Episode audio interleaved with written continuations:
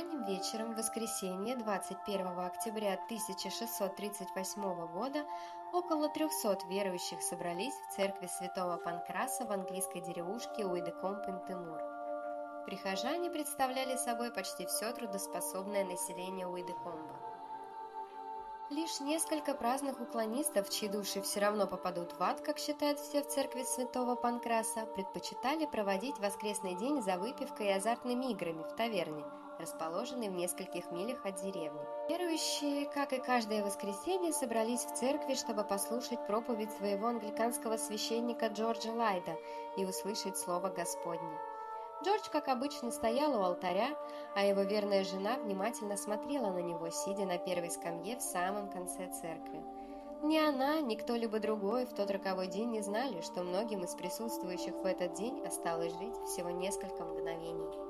Внезапно, прямо посреди проповеди, день словно превратился в ночь. Темные тучи заслонили весь солнечный свет, и собравшиеся в церкви погрузились во тьму. В одном из современных отчетов говорится, что там царила странная темнота, собравшиеся словно ослепли. Мощный гром потряс церковь, и огромная каменная колокольня покачнулась из стороны в сторону. Затем раздался грохот, подобный грохоту многих пушек.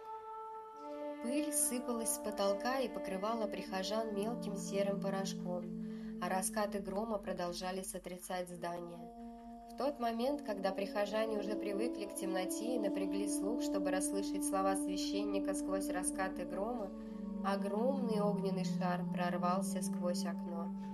Он пролетел вокруг церкви, сжег часть крыши и убил многих людей. Священник Джордж Лайт, хотя и был напуган этими событиями, как и все остальные, не пострадал, чего нельзя сказать о его жене. По свидетельству очевидца, необыкновенный свет вошел в церковь с таким пламенем, что вся церковь наполнилась огнем и дымом. Запах от него был очень отвратительный, подобный запаху серы.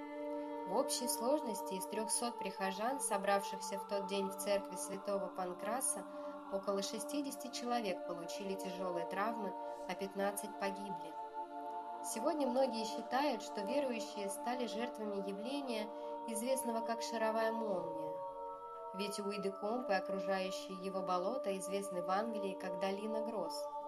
Болотистая английская сельская местность с ее бескрайними, кажущимися бесконечными мшистыми холмами на протяжении всей истории славилась своими жуткими, почти сверхъестественными свойствами. Неудивительно, что вокруг Великой грозы 1638 года существует легенда, которую некоторые считают правдивой. Согласно легенде, осенью 1638 года местный картежник по имени Джен Рейнольдс, или Боб Рид по некоторым данным, заключил сделку с дьяволом.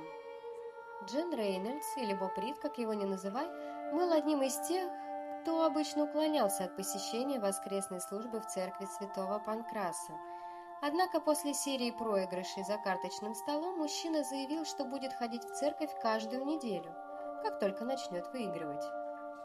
Но поскольку азартные игры не путь Господень, в обмен на свою удачу он заключил договор с дьяволом и сказал, что если властелин ада когда-нибудь застанет его спящим во время церковной службы, то он может прийти и забрать его душу.